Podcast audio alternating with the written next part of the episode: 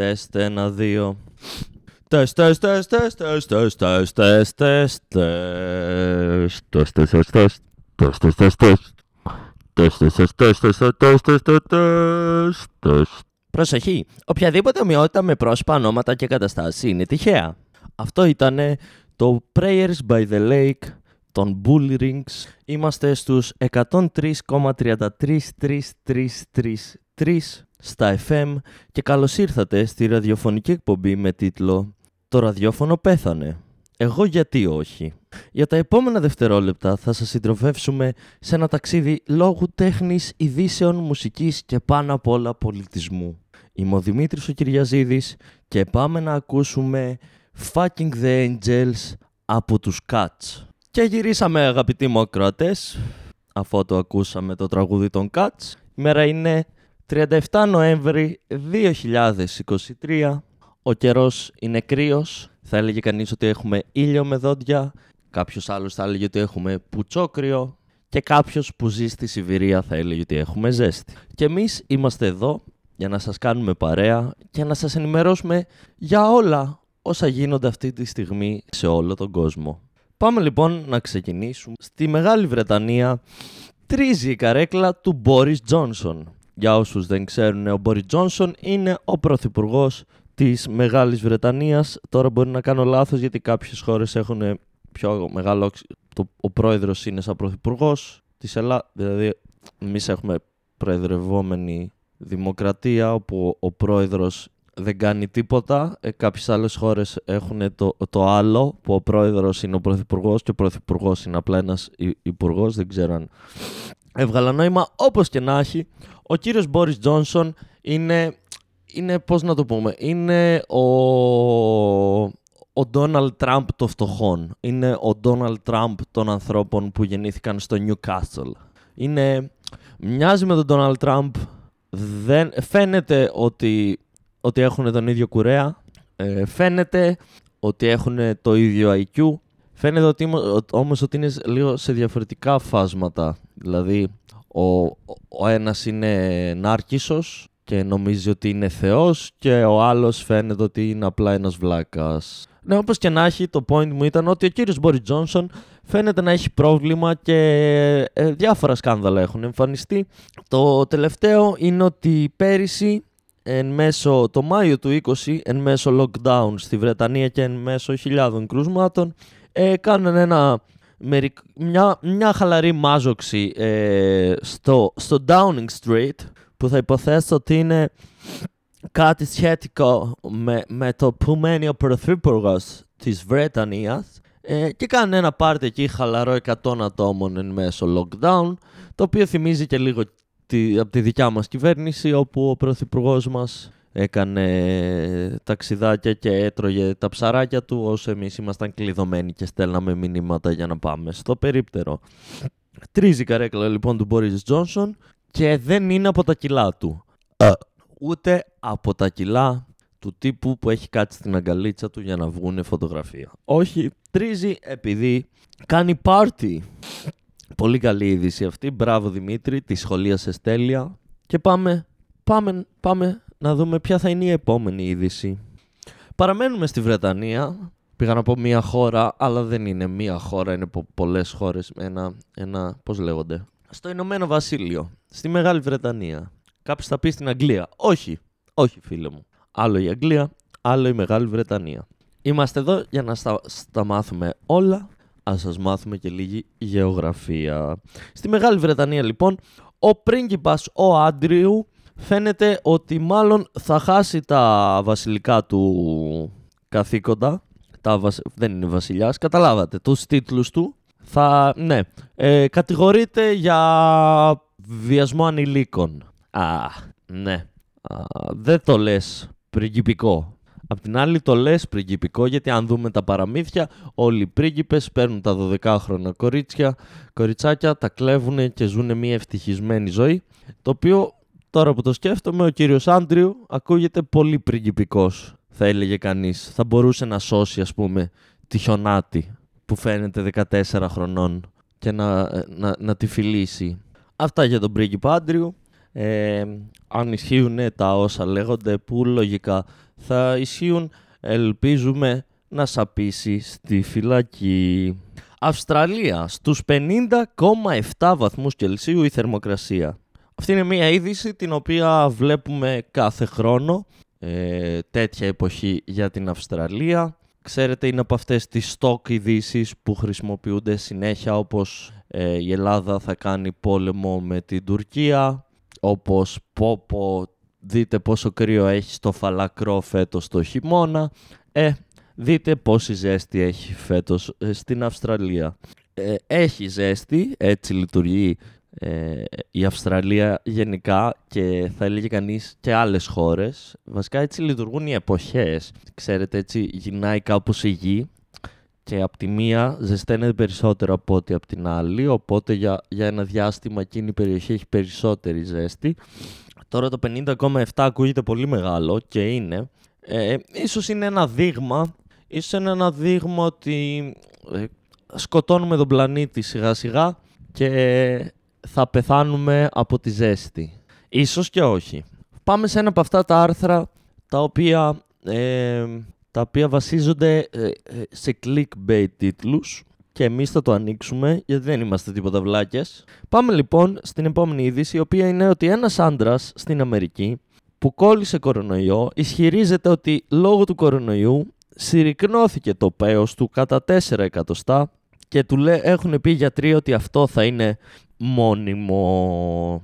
Ε, συλληπιτήρια στο φίλο μας από όλη την αντρική κοινότητα. Ε, δεν χαιρόμαστε όταν συμβαίνει κάτι τέτοιο, δεν είμαστε κακεντρεχείς. Ε, θέλουμε οι φίλοι μας, οι υπόλοιποι άντρες, να έχουν και αυτοί κανονικά λειτουργικά pay. Ο φίλος μας στην Αμερική έχασε 4 εκατοστά Τώρα, σκέτα τα 4 εκατοστά μπορεί να μην σας φαίνονται πολλά, αλλά σκεφτείτε ότι αν είχε ένα μέσο πέος Αμερικανού 13-14 εκατοστά, αυτή τη στιγμή έχει ένα πέος 10 εκατοστών. Ε, βλέπετε ότι μιλάμε για μεγάλη διαφορά. Ε, ας ελπίσουμε ότι ο φίλος μας τον είχε 20 πόντους και πλέον απλά τον έχει 16. Είναι από, αυτά, είναι από, αυτά, από αυτές τις ειδήσεις που που κορυδεύουν τους ανθρώπους ε, με τα ε, μικρά pay, ξέρετε, αυτό το sadness, το οποίο πρέπει και να το κορυδέψουμε για κάποιο λόγο. Δηλαδή ο άνθρωπος που τον έχει 6 εκατοστά δεν θέλει να αυτοκτονήσει από μόνος του, χρειάζεται να τον κορυδεύουμε και ειδησιογραφικά. Καλή τύχη στο φίλο μας, Ελπίζω να μην τον επηρεάσει ε, στις μελλοντικές του σεξουαλικές επαφές και να τα καταφέρει. Επίσης, όλοι εσείς οι αρνητές που φοβόσασταν ε, τόσο καιρό το εμβόλιο καθώς ε, μπορεί να σας αφήσει στήρους. Ε, εμένα μου λέγανε κάνεις το εμβόλιο και μένεις στήρος ή άμα κολλήσεις το πέος σου χάνε 4 εκατοστά θα έκανα και τα δικά σας εμβόλια. Βασικά και χωρίς να μου λέγανε ότι αν κολλήσω κορονοϊό θα μίκραινε το πέος μου, αν μου λέγανε απλά ε, με αυτά τα εμβόλια θα γίνει στήρος, παρακαλώ όλοι εσείς, όλοι εσείς που ακούτε τη ραδιοφωνική μας εκπομπή, που για όσοι συνδέθηκαν τώρα, είστε στη ραδιοφωνική εκπομπή με τίτλο «Το ραδιόφωνο πέθανε». Εγώ γιατί όχι. Και μιλάμε για τα pay των ανδρών εν μέσω του κορονοϊού. Έχασα τον ήρμό μου, το point μου ήταν το εξής. ελπίζω ο φίλος μου να είναι καλά και άμα δεν θέλετε να κάνετε το εμβόλιο να κανονίσουμε κάπως ε, να, να κάνω εγώ παραπάνω. Δεν ξέρω αν γίνεται αυτό κύριε Μητσοτάκη μπορούμε να ρωτήσουμε, να στείλουμε ένα mail στον Πρωθυπουργό εδώ από την παραγωγή να ρωτήσουμε αν μπορώ εγώ να κάνω τα εμβόλια κάποιων πολιτών που δεν τα κάνουν, έτσι ώστε να σιγουρέψω τις πιθανότητες ότι θα μείνω στήρος, γιατί άμα δεν τα κάνουν τα εμβόλια, όπως είχαμε ακούσει με το AstraZeneca, θα καταλήξουν να τα πετάξουν, έτσι από το να τα πετάξουν, γιατί να μην γίνω εγώ στήρος. Πάμε στην επόμενη είδηση λοιπόν. Αυτό φαίνεται ενδιαφέρον τίτλος. Σαν σήμερα το 1919 γεννήθηκε ο Δημήτρης Τσαφέντας, ο ελληνικής καταγωγής Νότιο Αφρικανός που το 1966 δολοφόνησε τον πρωθυπουργό του Απαρτχάιτ Χέντρικ Φέρφερτ επειδή οι αρχές του απαγόρευσαν να παντρευτεί μία μαύρη. Καταρχάς, μόνο που έχετε γράψει εδώ στο News Bomb να δώσουμε και τα credits στους writers που είναι ρατσιστές. Ε, μόνο που έχετε γράψει εδώ, επειδή οι αρχές το απαγόρευσαν να παντρευτεί μία μαύρη και το παίζετε σοβαρό ε, ρεπορτάζ, δείχνει ε, την ε, εγκυρότητα και το, το point, ε, το πόσο καλή δημοσιογραφία γίνεται. Όπως και να έχει λοιπόν, αυτός ο κύριος γεννήθηκε το 1919 στη Μοζαμβίκη και το 1966 ήθελε να παντρευτεί μια μαύρη όπως γράφει εδώ το site. Ο Πρωθυπουργός τότε απαγόρευε μάλλον τους γάμους μεταξύ μαύρων ε, και λευκών, κάτι το οποίο ε, αν ήμουν λευκός δεν καταλαβαίνω, καθώς αν, αν δεν παντρεύονται οι μαύροι με τους λευκούς, τότε μια ζωή μαύρη θα μας κερδίζουν στο μπάσκετ. Αν παντρεύονται οι μαύροι με τους λευκούς, θα βγαίνουν τα παιδιά πώς θα ονομαζόντουσαν αυτά τα παιδιά σύμφωνα με το News Bomb. Θα βγαίνανε οι, οι μηγάδες, τα παιδιά, θα βγαίνανε τα, τα μισομαυράκια, έτσι θα τα λέγανε στο News Bomb, θα βγαίνανε λοιπόν τα μισομαυράκια και έτσι πλέον δεν θα υπήρχαν ούτε μαύροι ούτε λευκοί, θα γινόντουσαν όλα τα παιδιά μισομαυράκια ή μισοασπράκια, είναι ανάλογα πώς βλέπεις το ποτήρι, μισοάσπρο ή μισομαύρο, βασικά πώς βλέπεις το μωρό σου, μισοάσπρο ή μισομαύρο και έτσι μετά θα ήμασταν όλοι η ίδια φυλή, η οποία θα ήταν η μισομαύρο άσπρη, η Ying Yang αν θα θέλατε. Αυτό δείχνει και το Ying Yang, ε, άμα το δείτε καλά, είναι το μαύρο και το άσπρο και ενώνονται και στη μέση το ένα έχει λίγο από το άλλο. Αυτά τα, αυτές οι μπιλίτσες που είναι το ένα μέσα στο άλλο, είναι τα χίσια του ενός πάνω στον άλλον. Γιατί ως γνωστό οι μαύρες γυναίκες κάνουν squirting, οπότε ο άσπρος άντρας έχει το μαύρο squirting ε, της γυναίκας στο yin yang και η, η μαύρη γυναίκα έχει το άσπρο σπέρμα, το άσπρο άντρα. Αυτό είναι το yin yang, ε, για όσους δεν ξέρανε, δείχνει το interracial ε, ε, sex relationship το οποίο θα δημιουργήσει το zen στον κόσμο και θα φέρει την ηρεμία και την ισότητα και το καλύτερο μπάσκετ. Καλύτερο για τους λευκούς, ενώ θα παίζουν καλύτερα οι λευκοί που δεν θα υπάρχουν πλέον λευκοί. Οι απόγονοι των λευκών θα παίζουν πλέον το ίδιο καλό μπάσκετ με τους απόγονους των μαύρων, καθώς θα είναι οι ίδιοι απόγονοι. Αλλά ξέφυγα, η είδηση ήταν ο κύριος που, που ήθελε να παντρευτεί την μαύρη και δεν τον άφηνε ο τότε πρωθυπουργός της Νότιας Αφρικής. Τώρα ε, έχω να κάνω και έναν άλλο σχολιασμό σε αυτή την είδηση, ότι για κάποιο λόγο στην ε, Ελλάδα έχουμε την τάση γενικά υπάρχει αυτή η, ο, αυτός ο εθνικισμός θα έλεγε κανείς, η καυλο, καυλοεθνοκαυλίωση. Καυλοεθνοκαυλίωση, μου αρέσει ο τίτλος να τον κάνω copyright. Καυλο, καυλο, καυλοεθνοκαυλίωση. Ναι, και πρέπει όλα, όλα πάντα να, να εμφανίζουμε και έναν Έλληνα. Να λέμε αυτός ήταν Έλληνας. Δείτε τι κατάφερε, σκότωσε τον Πρωθυπουργό γιατί αγαπούσε μία μαύρη. Πόσο γαμάτι είμαστε οι Έλληνες. Σκότωσε έναν άνθρωπο, ε, βέβαια. Αλλά ναι. Ε, ελπίζω να έζησε τον έρωτά του με τη μαύρη και αυτή τη στιγμή τα παιδιά τους ε, να παίζουν στο NBA. Μία άλλη είδηση από το χώρο του αθλητισμού αυτή τη φορά πάμε στον κύριο Νόβακ Τζόκοβιτς, ε, τον, ε, το νούμερο ένα τενίστα τα τελευταία χρόνια στον κόσμο, τον τενίστα που έχει νομίζω ισοφαρίσει, δεν ξέρω αν έχει ξεπεράσει πλέον, σε Grand Slam τίτλους που είναι τα μεγαλύτερα τουρνουά του τέννις και το Ράφα Ναδάλ και το Φέντερερ, το οποίο είναι ένα τρελό νούμερο αν σκεφτείς ότι είναι και μικρότερος σε ηλικία σχετικά. Ε, είναι ένας εξαιρετικός ταινίστας. Παρόλα αυτά, ε, σύμφωνα με αυτά που έχουν γίνει τις τελευταίες μέρες, αποδεικνύεται ότι είναι και ένας εξαιρετικά ε, χαζός άνθρωπος, θα έλεγα εγώ, ε, ε, ας μην παίρνουμε τα πράγματα που λέω εγώ της μετρητής, καθώς αυτή είναι μια ραδιοφωνική εκπομπή. Εγώ είμαι απλά ένας τυχαίος ραδιοφωνικός, ε, θα έλεγα παραγωγός, αλλά δεν παράγω κάτι. Οπότε είμαι απλά ένας ραδιοφωνικός σκέτο. Ε, ε, αποδεικνύεται λοιπόν ε, ότι έκπληξη ότι κάποιος αθλητής είναι χαζός, δεν το έχουμε ξαναδεί. Ε, τώρα αυτό που λέω μπορεί να φαίνεται λίγο ε, ρατσιστικό ενάντια στους αθλητές ε, γενικά. Καταρχάς οι αθλητές δεν είναι ράτσα, οπότε κατευθείαν δεν είναι ρατσιστικό. Εκτός και αν οι αθλητές είναι ράτσα και δεν το ήξερα. Αλλά αποδεδειγμένα στατιστικά ε, οι περισσότεροι αθλητές δεν έχουν την ε, εγκεφαλική ε, δύναμη να ανταποκριθούν σε ζητήματα που χρειάζονται λογική σκέψη σε μεγάλο βαθμό εκτός της δουλειάς τους, καθώς έχουν περάσει και δεν τους κατηγορεί κανείς, έχουν περάσει όλη τους την παιδική ηλικία και όλη τους τη ζωή να ασχολούνται μόνο με το άθλημά τους. Είναι λογικό. Αν αντί να διαβάζεις για το σχολείο παίζεις τέννις 8 ώρες, δεν θα μάθεις ποτέ πώς λειτουργούν οι και τα εμβόλια θα ξέρεις να παίζεις γαμάτο τέννις. Και αυτό κάνει ο άνθρωπος. Δεν είναι περίεργο ότι ο Νόβακ Τζόκοβιτς αυτή τη στιγμή έχει προβλήματα. Ε, το σκηνικό είναι το εξής για όποιον δεν ξέρει.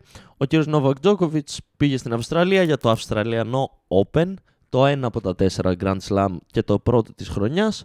Πήγε λοιπόν στην Αυστραλία για να συμμετέχει στο Open, αλλά ε, δυστυχώς για αυτόν ε, το ότι δεν έχει κάνει το εμβόλιο τον έχει καταστήσει ε, να είναι σε καραντίνα στην Αυστραλία και να έχει δημιουργήσει σχεδόν διπλωματικό επεισόδιο ανάμεσα στη Σερβία και την Αυστραλία.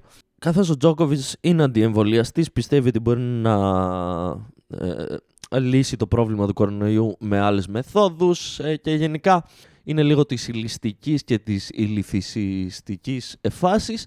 Το point όμως είναι ότι η κατάσταση έχει ξεφύγει καθώς μάθαμε κιόλας ότι ο Τζόκοβιτς πιθανότατα πέρασε κορονοϊό πριν μερικές μέρες και έδωσε συνεντεύξεις χωρίς, χωρίς να ενημερώσει κανέναν ότι έχει κορονοϊό και έβαλε σε κίνδυνο έτσι δημοσιογράφους και το κρού τέλος πάντων που του πήραν συνέντευξη. Όπως και να έχει η κατάσταση φαίνεται περίεργη, δεν ξέρουν ε, ακόμα αν θα το διώξουν από τη χώρα, αν θα γίνει δίκη. Υπάρχει περίπτωση να φάει ένα χρόνο φυλακή και να μπει σε φυλακή στην Αυστραλία. That would be fun and crazy, but if, if, if it is the right to do, they should put him in jail, I say. Put him. Και αφού τον άψω το τσιγάρο μου, Συγγνώμη καταρχάς για τα αγγλικά, ξέφυγα λίγο. Αφού τον άψα λοιπόν το τσιγάρο μου, θα συνεχίσουμε με την επόμενη είδηση. Για όσοι συνδέθηκαν αυτή τη στιγμή, να σας πούμε καλησπέρα σας. Ακούτε τη ραδιοφωνική εκπομπή με τίτλο Το ραδιόφωνο πέθανε. Εγώ γιατί όχι. Στους 99,99,6. Είμαι ο Δημήτρης ο Κυριαζίδης και διαβάζουμε και σχολιάζουμε τις ειδήσεις της ημέρας από όλο τον κόσμο.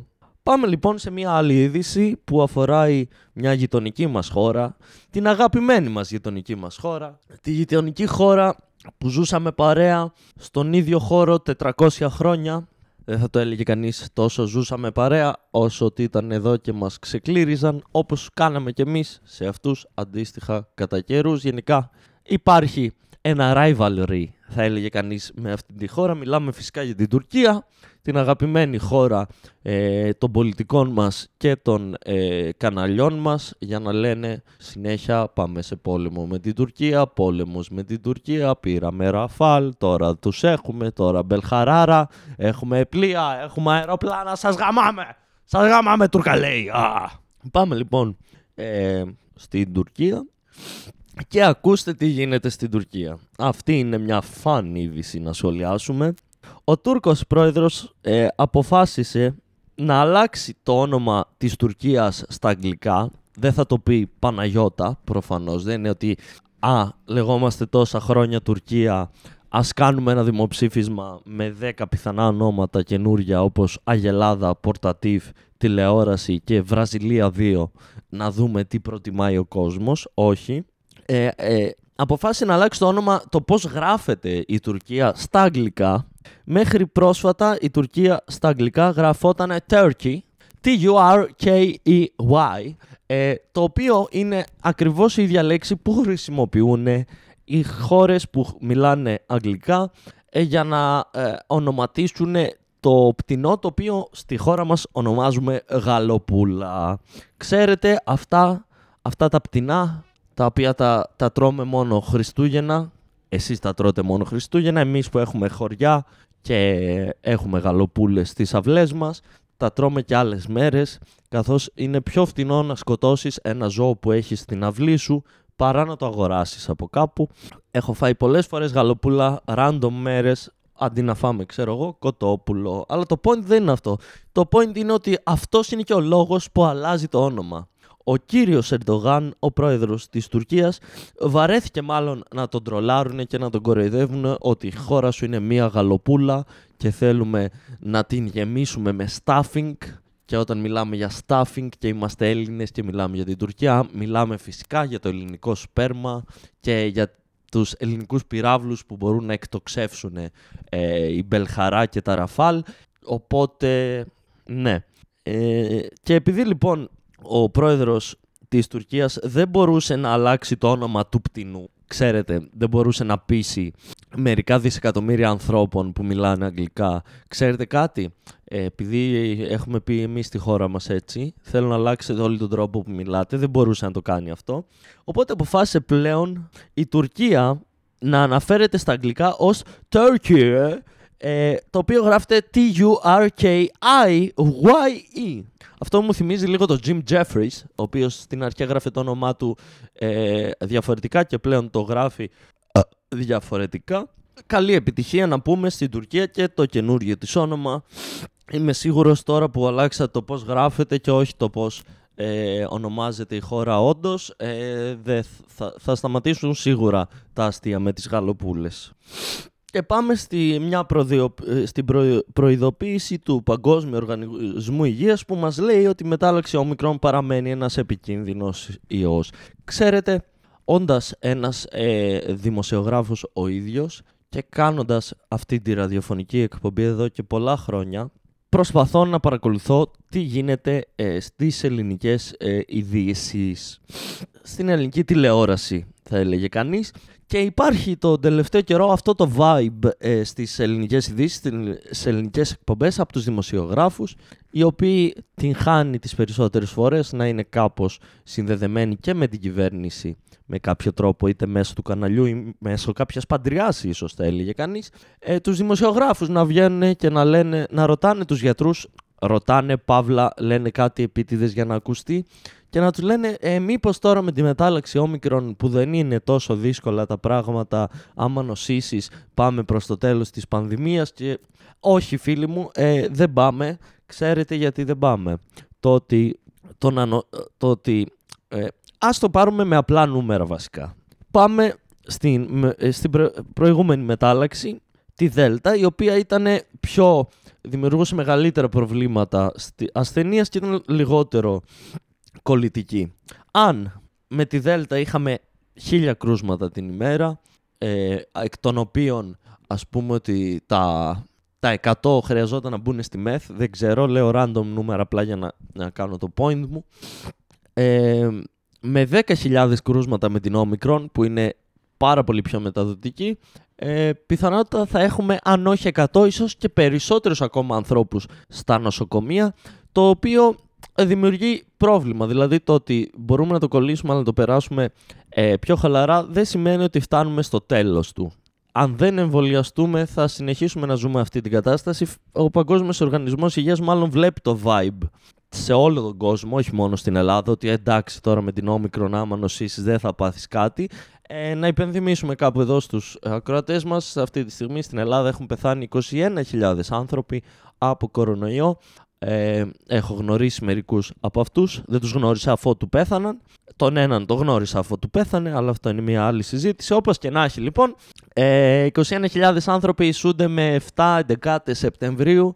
Δεν ξέρω αν θυμάστε τι έγινε στην 11η Σεπτεμβρίου, όπου πέθαναν 3.000 άνθρωποι, αλλά κηρύχθηκε ένας τεράστιος πόλεμος ενάντια στους ανθρώπους που δημιουργήσαν αυτούς τους θανάτους. Παραδόξως όμως, αυτή τη στιγμή που στην Ελλάδα ας πούμε έχουμε 7-11 Σεπτεμβρίου μέσα σε δύο χρόνια, δεν κηρύσσεται κανένας πόλεμος ενάντια σε κανέναν άνθρωπο από τους χιλιάδες, αν όχι δεκάδες χιλιάδες, αν όχι μερικές εκατοντάδες χιλιάδες που ζουν αυτή τη στιγμή στη χώρα μας και σκοτώνουν αβέρτα δεξιά και αριστερά συμπολίτες μας.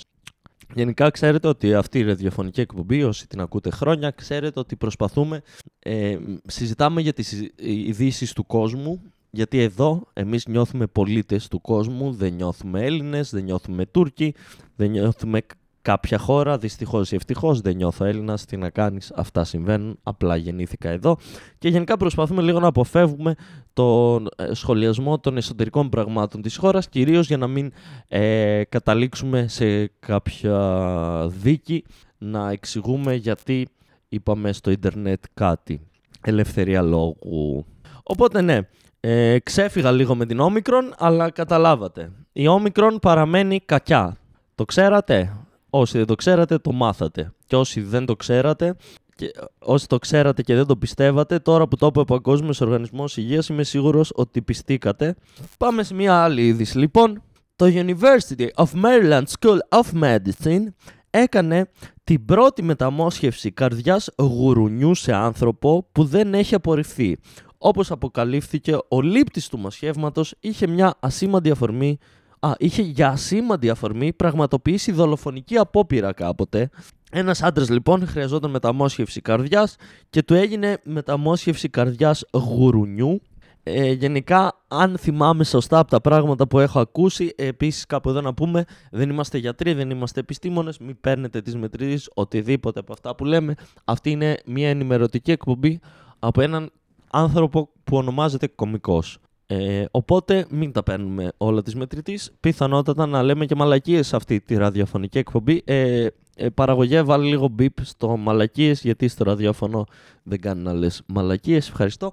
Αυτός ο άνθρωπος λοιπόν χρειαζόταν μια καρδιά. Ναι, ε, από ό,τι έχω ακούσει, έχουμε κάποια όργανα με τα γουρούνια τα οποία είναι σχετικά αρκετά παρόμοια και έχουν δοκιμαστεί τέτοιες μεταμοσχεύσεις. Εδώ μιλάμε για μια μεταμόσχευση καρδιάς η οποία πέτυχε και ο άνθρωπος αυτός πλέον θα μπορέσει να ζήσει έχοντας ε, την καρδιά ενός γουρουνιού στο σώμα του. Τώρα δεν ξέρω πόσο καλή ιδέα είναι να, να βάζει μια καινούργια καρδιά σε έναν άνθρωπο και να αποφασίζει να του βάζει την καρδιά ενός μπάτσου. Αλλά παρόλα αυτά, εφόσον η επιστήμη τα κατάφερε, από το να πάει το πτώμα του μπάτσου χαμένου χίλιες φορές να χρησιμεύσει και σε κάτι ο ίδιος και να πάρουμε την καρδιά του και να τη δώσουμε σε έναν άνθρωπο που τη χρειάζεται. Βέβαια, εδώ μαθαίνουμε ότι ο άνθρωπος που πήρε αυτή την καρδιά το 1998 είχε καταδικαστεί για μία επίθεση, καθώς είχε μαχαιρώσει 7 φορές και είχε αφήσει παράλληλο το θύμα του το οποίο θύμα πέρασε 19 χρόνια σε αμαξίδιο, το 2005 έπαθε εγκεφαλικό και δύο χρόνια μετά πέθανε. Ναι. Ε, τα, τα, τα. Ε, ναι. Έχω να πω ότι ο άνθρωπος φυλακίστηκε, βγήκε έξω, έχει εκτίσει την ποινή του, έχει τα ίδια δικαιώματα με εμάς, οπότε καλά έκανε και πήρε την καρδιά γουρουνιού και μπράβο του Ελπίζω, επειδή είναι κάτι ξένο, αν μεθύσει κανένα βράδυ, να μην νομίζει ότι είναι εχθρός του για αρχίσει να μαχαιρώνει τον εαυτό του. Μία κοπέλα λοιπόν στην Κίνα πήγε, ε, πήγε στο σπίτι ενός άντρα για να, για να κάνουν ένα ρομαντικό δείπνο ε, ραντεβού, τον οποίο γνώριζε για πρώτη φορά, αλλά ανακοινώθηκε lockdown, οπότε πλέον μένει στο σπίτι του και έκανε μερικά βιντεάκια τα οποία ανέβασε στο ίντερνετ και μίλησε για αυτό το πράγμα. Ακούγεται λίγο άβολη κατάσταση να πας για πρώτο ραντεβού και να σας κλείσουν για κάποιες μέρες στο ίδιο σπίτι. Από την άλλη είναι ένα πολύ γρήγορο ξεσκαρτάρισμα της σχέσης που μπορείς να δημιουργήσεις με αυτόν τον άνθρωπο καθώς από την πρώτη μέρα αράζετε σε ένα σπίτι ε, μαζί πρέπει να επιβιώσετε και μπορεί να καταλάβεις αν ταιριάζεται, αν μπορείτε να επιβιώσετε και αν θα πέσει πέος. Ελπίζω να περάσουν καλά η Κινέζα και ο άντρας στο σπίτι του οποίου βρέθηκε και ας συνεχίσουμε με την Ασία. Και πάμε στην Ινδονησία. Μία γυναίκα μαστιγώθηκε 100 φορές για μοιχεία. Ο σύντροφός της μαστιγώθηκε 15 φορές. Γιατί να μαστιγώσει το σύντροφο, ενώ ο σύντροφος και κερατάς και μαστιγωμένος. Δηλαδή, αυτός ο άνθρωπος ξύπνησε μια μέρα, έπιασε τη γυναίκα του να κάνει σεξ με κάποιον άλλον και μετά το μαστιγώσαν οι υπόλοιποι προς παραδειγματισμό ότι άμα την πρόσεχες καλύτερα και την είχες κλειδωμένη στο σπίτι όπως κάνουμε οι υπόλοιποι και δεν την άφηνες να βγαίνει από το σπίτι, τώρα δεν θα γινόταν αυτό. Οπότε πάρε κι εσύ 15 καμτσικές με το καμτσίκι μου, θα σε καμτσικώσω. Και πάμε στη Σιβηρία με μια αξιοπερίεργη είδηση, ένα νεογέννητο κοριτσάκι βρέθηκε εγκαταλειμμένο στους μείον 20 βαθμούς Κελσίου μέσα σε θήκη αυγών. αυγών. Ε, ας το ξαναδιαβάσουμε αυτό. Νεογέννητο κοριτσάκι βρέθηκε εγκαταλειμμένο στους μείον 20 βαθμούς Κελσίου μέσα σε θήκη αυγών. Ας πάρουμε την είδηση με τη σειρά. πρώτον, αν είσαι στη Σιβηρία, βρε φίλε μου που γράφεις την είδηση πάλι στο News Bomb. News Bomb! Ναι ε, αν είσαι στη Σιβηρία, όπου και να αφήσεις το παιδάκι σου το νεογέννητο, μείον 20 βαθμούς θα έχει. Δεν χρειαζόταν στον τίτλο. Δηλαδή, τι, Προφανώς. Είναι σαν να, σαν, να, σαν να αφήναν παιδάκι στην Αυστραλία που λέγαμε πριν για να έγραφε ο τίτλος Να γίνει το κοριτσάκι βρέθηκε εγκαταλειμμένο στους 50 βαθμούς Κελσίου. Ε, ναι, τόσους βαθμούς έχει στη χώρα. Δηλαδή, εγκαταλείπω το παιδί μου. Έχω μεγαλύτερα προβλήματα από το να αλλάξω τον καιρό που υπάρχει στη χώρα μου και στην περιοχή μου για να μπορώ να το εγκαταλείψω σε καλύτερες συνθήκες. Τώρα γεννήθηκε, τώρα θα το εγκαταλείψω. Μείον 20 βαθμούς έχει έξω, τι να κάνω; Να, να αρχίσω να προσεύχομαι στους θεούς της φωτιάς να ρίξουν φωτιά να ζεσταθούμε; Δεν γίνεται. Οπότε το, μείο, το επιχείρημα εδώ ότι σαν δεν τρέπεται ο κύριος που το άφησε στους μείον 20 βαθμούς Κελσίου, συγγνώμη, αλλά ο κύριος δεν είχε άλλη επιλογή. Δεν είναι ότι στο διπλανό χωριό είχε 15 βαθμούς Κελσίου και απλά βαριόταν να πάει, εντάξει. Α το ξεκαθαρίσουμε αυτό. Απ' την άλλη, δεν ήξερα ότι υπάρχουν θήκες αυγών. Από ό,τι φαίνεται, ε, υπάρχουν ειδικές θήκες αυγών. Ίσως είναι ε, οι γνωστές, ε, ίσως είναι οι θήκες αυτές που χρησιμοποιούν οι επαγγελματίες πρωταθλητές στο σπάσιμο αυγού το Πάσχα που όπως αγοράζετε εσείς μία θήκη για το κινητό σας αν πέσει κάτω να μην σπάσει έτσι και οι πρωταθλητές του αυγοσπασίματος που συνήθως ε, ζουν σε κάποιο χωριό στο Κιλκής έχουν αυτές τις ειδικές θήκες τις οποίες βάζουν μέσα τα καλά τους αυγά όταν θέλουν να τα μεταφέρουν από κάπου σε κάποιο άλλο μέρος έτσι ώστε να μην σπάσουν. Και εδώ ο κύριος μάλλον ήταν πρωταθλητής ε, στο σπάσιμο αυγών στη Σιβηρία και αποφάσισε από το να αφήσει το παιδάκι έτσι στους μείον 20 βαθμούς γιατί τον κράζουν τον άνθρωπο που το άφησε στους 20 βαθμούς. Όχι, δεν το παράτησε έτσι. Το έβαλε μέσα σε μια θήκη αυγών. Γιατί είχε θήκες αυγών και ήξερε γιατί του είχαν πέσει αυγά πολλές φορές σε διαγωνισμούς, αλλά επειδή τα είχε στη θήκη είχαν σωθεί. Και σου λέει: Θα το βάλω με τη θήκη για να σωθεί το παιδί και να το βρει κάποιος. Μπράβο λοιπόν στον κύριο ή στην κυρία, δεν ξέρουμε ποιος το άφησε. Δεν ξέρω γιατί τόση ώρα λέει ο κύριος. σω γιατί οι άντρες ε, φαινόμαστε μεγαλύτερα αρχίδια σαν άνθρωποι και νιώθω ότι πιο εύκολα θα παροτούσε ένας άντρας ένα παιδί από ότι μια γυναίκα. Όπως και να έχει, η αστυνομία αναζητεί τους γονείς του παιδιού οι οποίοι φυσικά κατηγορούνται με απόπειρα ανθρωποκτονίας, καθώς μεταξύ μας δεν παρατάς το παιδί σου ε, γενικά. Δηλαδή, αν δεν το χρειάζεσαι, σκότωσέ το. Προφανώς δεν λέω να σκοτώσετε ε, τα, τα παιδιά σας αν δεν τα χρειάζεστε, αν και η έκτρωση θα ήταν καλό να ισχύει μέχρι την ηλικία των 10 ετών, αλλά αυτή είναι μια άλλη συζήτηση. Ε, κρίμα για το παιδάκι, ευτυχώς βρέθηκε και είναι καλά, οπότε ελπίζουμε ε, να βρει ε, μια οικογένεια να το υιοθετήσει και να το μεγαλώσει, καθώς από ό,τι φαίνεται αυτή η οικογένεια που το γέννησε ε, δεν ήταν η σωστή. Και ξέρετε, όπως έχουμε εδώ στην Ελλάδα το πόλεμος με την Τουρκία, τα τελευταία δεκαετία έχουν στην Αμερική το πόλεμος με τη Βόρεια Κορέα και τη Ρωσία. Έχουν αυτές τις συζητήσεις ε, και κυρίως με τη Βόρεια Κορέα που έχει, ξέρετε, αυτόν τον... τον ε, κάποιοι το λένε δικτάτορα ε, κάποιοι το λένε ε, κομμουνιστικό είδωλο. Κάποιοι το λένε Κινέζο όπως εμένα. Ε, τον Kim Jong-un στη Βόρεια Κορέα ε, έχουν τα θεματάκια τους. Ε, από ό,τι φαίνεται έχουν γίνει κάποιες κυρώσεις από την Αμερικάνικη κυβέρνηση προς τη Βόρεια Κορέα που νομίζω ότι υπάρχουν γενικά αυτές οι κυρώσεις. Δεν νομίζω ότι εμφανίστηκαν τώρα. Αλλά... Ναι και ο Kim Jong-un απειλεί με αντίπεινα τον κύριο Biden για τις κυρώσεις στον ΗΠΑ. Ναι ξέρουμε θα ρίξει πυρνικά, θα, θα κάνει επίθεση. Ε, ναι, ξέρω εγώ. Δεν ξέρω αν θα κάνει ή όχι. Δεν ξέρω αν με νοιάζει ή όχι. Δεν ξέρω αν ξεκινήσει ο τρίτος παγκόσμιος πόλεμος με πυρηνικές βόμβες, αν θα με νιάξει όντως ή όχι. Τίποτα δεν έχει νόημα και όλοι μας θα πεθάνουμε.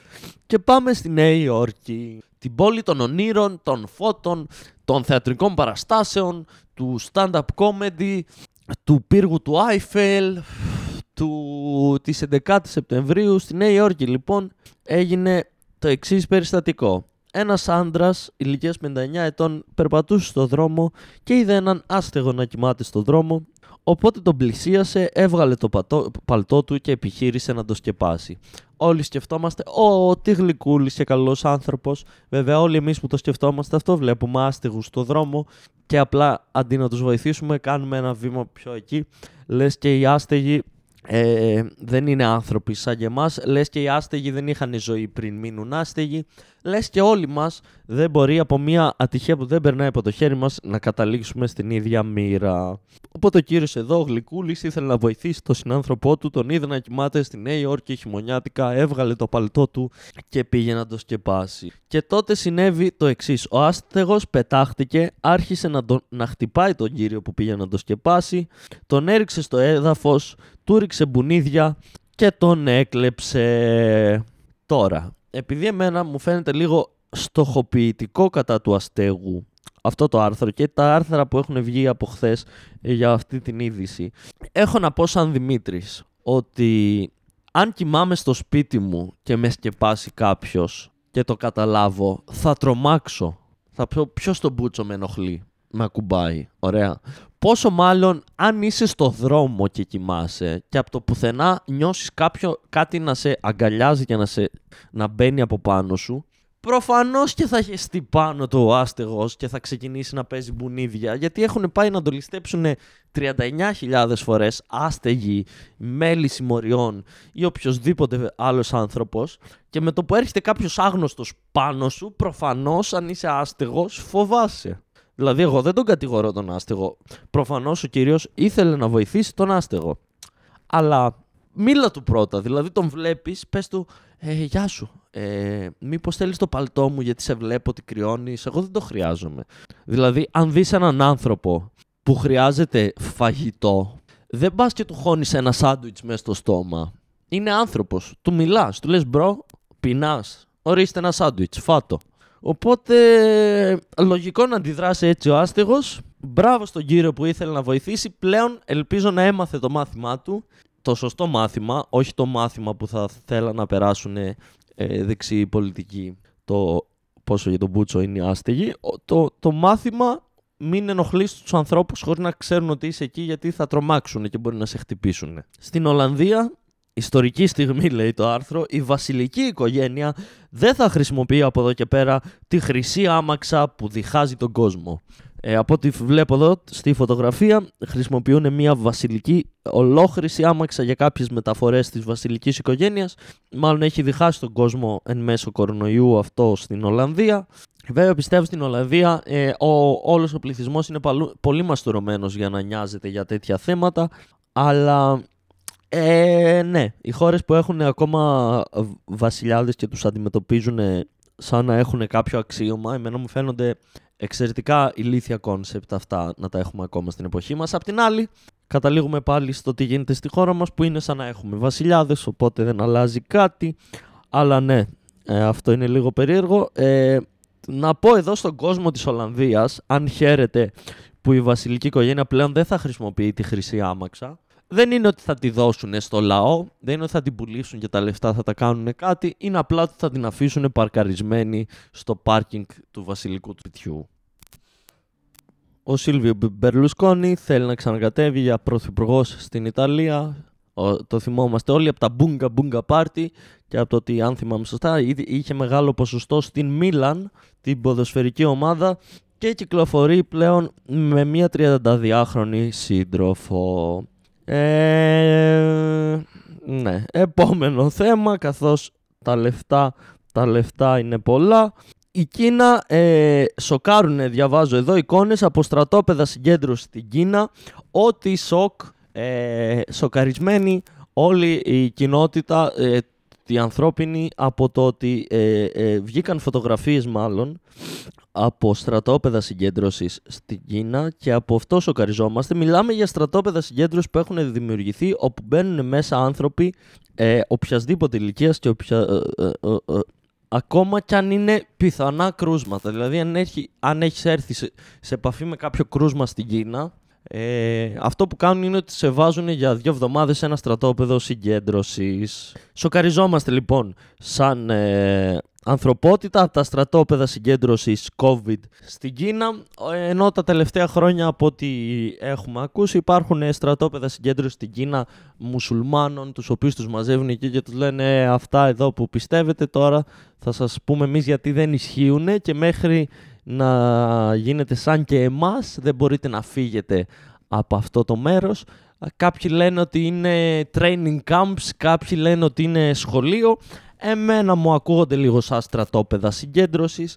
Αλλά ναι, σοκαρισμένη ανθρωπότητα λοιπόν από στρατόπεδα συγκέντρωσης στην Κίνα. Ποιος θα το περίμενε; Εδώ ένα άρθρο του Newsbeast ε, έχει τίτλο «Το απόλυτο θαύμα». Βρέφος και τρεις ακόμη επέζησαν από συντριβή ελικοπτέρου. Το, ε, το απόλυτο θαύμα, ε, φίλε μου που έχεις γράψει το κείμενο στο Newsbeast, θα ήταν να πέσει το αεροπλάνο, ε, το ελικόπτερο, να επιβιώσουν οι άνθρωποι και εσύ να μην γράψεις στον τίτλο σου ότι ήταν το απόλυτο θαύμα. Το απόλυτο θαύμα, φίλε μου, ξέρεις ποιο θα ήταν; Να βγει εδώ ο Θεούλης που κάνει τα θαύματά του μία μέρα, όχι εδώ που είμαι εγώ τώρα, μην βγεις στο σπίτι και χεστό πάνω μου, γιατί όπως λέγαμε πριν, αν εμφανιστεί ένας άνθρωπος από το πουθενά εκεί που δεν το περιμένεις, είναι λίγο τρομακτικό. Θα μου πείτε ο Θεός δεν είναι άνθρωπος Δημήτρη, βεβαίως είναι, αλλά αν εμφανιστεί θα εμφανιστεί με την ανθρώπινη του μορφή, του Ιησού δηλαδή, του Ιησού Χριστού. Ναι, το απόλυτο θαύμα λοιπόν θα ήταν να εμφανιζόταν αύριο στη γη ο, ο Χριστός και να μας έκανε όλους ε, να έχουμε φαγητό στέγη και όχι AIDS και καρκίνο και πόλεμο. Αυτό θα ήταν το απόλυτο θαύμα. Το ότι έπεσε ένα ελικόπτερο και σώθηκαν οι, επιζή, ε, οι, ε, οι επιβάτες και το ένα ήταν μωρό δεν είναι το απόλυτο θαύμα. Είναι ο Θεός που τρολάρει τον Κόμπε Μπράιαντ. Είναι ο Θεός που λέει στον Κόμπε Μπράιαντ θυμάσαι που το δικό σου ελικόπτερο πέθανε ε, έπεσε και πέθανες και εσύ και η κόρη σου και κάτι άλλα παιδάκια. Αυτό το ελικόπτερο πέθανε και σώθηκαν. Και ακολουθεί κολοδάχτυλο από τον Θεό στον Κόμπε Μπράιαντ Ω γνωστόν, ο Θεός, αν έχετε διαβάσει τα βιβλία του, είναι αρκετά ρατσιστής και έχει ένα πρόβλημα ενάντια στους παίκτες ε, NBA που κατά στατιστικότητα είναι μαύροι όπως, όπως ε, θα έλεγε και ο φίλος μας από το Newsbomb που σχολιάσαμε το άρθρο για τον Έλληνα στην αρχή της εκπομπής μας που ήθελε να παντρευτεί τη μαύρη. Και πάμε πάλι στη, στη Μεγάλη Βρετανία αυτή τη φορά και στην Αγγλία συγκεκριμένα όπου ένας άνδρας προσπαθούσε επί 4 ώρες να καταστρέψει ένα γλυπτό που είναι στην είσοδο του ραδιομεγάρου του BBC καθώς είναι δημιουργία ενός τύπου του Eric Gill ο οποίος είναι παιδόφιλος. Ο άνδρας καρφάλωσε τρία μέτρα ε, το οποίο ε, από ό,τι φαίνεται έχει σχέση με κάποιους ακτιβιστές που ζητάνε εδώ και πάρα πολλά χρόνια να καταστραφεί το άγαλμα να φύγει από εκεί πέρα καθώς ο καλλιτέχνης του 20ου αιώνα ε, αποκαλύφθηκε μετά το θάνατό του πως κακοποιούσε σεξουαλικά τις δυο μεγάλες του κόρες και τον σκύλο του. Εδώ είναι η κλασική συζήτηση του διαχωρισμού του καλλιτέχνη από τη δουλειά του. Η κλασική συζήτηση που δεν καταλήγει πουθενά καθώς κάποιοι πιστεύουν ότι μπορείς να απολαύσεις το έργο ενός ανθρώπου ανεξαιρέτως από το τι έκανε ο ίδιος άνθρωπος στη ζωή του και κάποιοι πιστεύουν ότι δεν μπορείς να το κάνεις αυτό. Για να δούμε αν κατέστρεψε τελικά. Δεν τα κατάφερε, τον μάζεψαν οι Αγγλομπάτσι. Ε, τι να πω τώρα αν υπάρχει ένα, ένα γλυπτό σε ένα τοίχο κάπου, σε, σε ένα κτίριο. Όποιος και να το φτιάξε, δεν πας να το σπά. Δηλαδή, είναι δημόσια περιουσία. Πώς να σου το πω, το πληρώσαμε. Δεν ξέρω αν, αν περνάει το point μου. Δηλαδή, δεν θα, θα πάει ο ίδιος άνθρωπος σε ένα δισκάδικο, πώς λέμε στο χωριό μου, και θα αρχίσει να σπάει CD του Michael Jackson. Αυτή είναι η ερώτησή μου, η βασική μου ερώτηση. Και πριν που μιλούσαμε για τις θερμοκρασίες στην Αυστραλία, ε, διαβάζουμε εδώ μια ανακοίνωση της NASA η οποία λέει ότι η Αρκτική θερμαίνεται τρεις φορές περισσότερο από τον υπόλοιπο πλανήτη σύμφωνα με την NASA. Το οποίο με απλά λόγια είναι ότι αν ε, ε, στην Ελλάδα, ας πούμε, κάθε χρόνο ανεβαίνει η μέση θερμοκρασία κατά 0,1 Κελσίου, στην Αρκτική ανεβαίνει κατά 0,3 Κελσίου. Το οποίο σημαίνει πολύ απλά ότι οι πάγοι θα αρχίσουν να λιώνουν πάρα πολύ γρήγορα και τα, ε, σε επόμενες δεκαετίες θα αρχίσουν να βυθίζονται μέρη ε, του πλανήτη μας. Αυτά για όσους ε, πιστεύουν ότι θα επιβιώσει ο πλανήτης αν δεν κάνουμε κάτι. Οπ, αυτή φαίνεται ενδιαφέρουσα είδηση. Πάμε λοιπόν στη Νέα Ζηλανδία, όπου ένας 40χρονος είχε βουλωμένο αυτή και νόμιζε ότι μπήκε νερό στο αυτί του από την πισίνα. Που είναι από τα, ε, εμένα προσωπικά είναι από τα χειρότερα πράγματα που μπορεί να μου συμβεί στη ζωή. Δηλαδή, αν μάθω αύριο ότι πέθανε η γιαγιά μου, θα νιώσω λιγότερο άσχημα από το αν αύριο ξυπνήσω και έχω νερό στο αυτί μου και δεν βγαίνει. Οπότε ο άνθρωπος αυτός είχε επί τρεις μέρες αυτό το ενοχ... την ενόχληση στο αυτί, πιστεύοντας ότι μπήκε νερό στο αυτί του από μία πισίνα και πήγε ε, στο νοσοκομείο όπου τελικά βρέθηκε μέσα στο αυτί του μία κατσαρίδα. Ε, ζούσα σε ένα σπίτι για αρκετό διάστημα όπου οι κατσαρίδες ήταν μέρος της καθημερινότητάς μας, τα βράδια κυρίως, όχι μέσα στην ημέρα. Ε, σε ένα σπίτι όπου μπήκα μετά από τρεις μήνες και το πρώτο πράγμα που ρώτησα τον αδερφό μου όταν μπήκα ήταν από κατσαρίδες πώς πάμε; Όχι αν έχει δει καμιά κατσαρίδα. Από κατσαρίδες πώς πάμε; Σίγουρα έχουμε. Είμαστε στα ίδια επίπεδα με πριν. Δηλαδή, πώς πάει η φάση του κυνηγητού; Σκοτώνεις αρκετά μωρά; Σκοτώνεις αρκετούς ενήλικες έτσι ώστε η αναπαραγωγή τους να μην είναι αρκετά γρήγορη με τις δολοφονίες τους και να τους εξαλείψουμε, ή δεν σκοτώνουμε αρκετές κατσαρίδες και τον ήπιαμε. Ναι, οπότε ο άνθρωπος μάλλον. Ε, ε, ε, έχω, να κάνω μια, έχω να δώσω μια συμβουλή σε αυτό το 40χρονο από τη Νέα Ζηλανδία.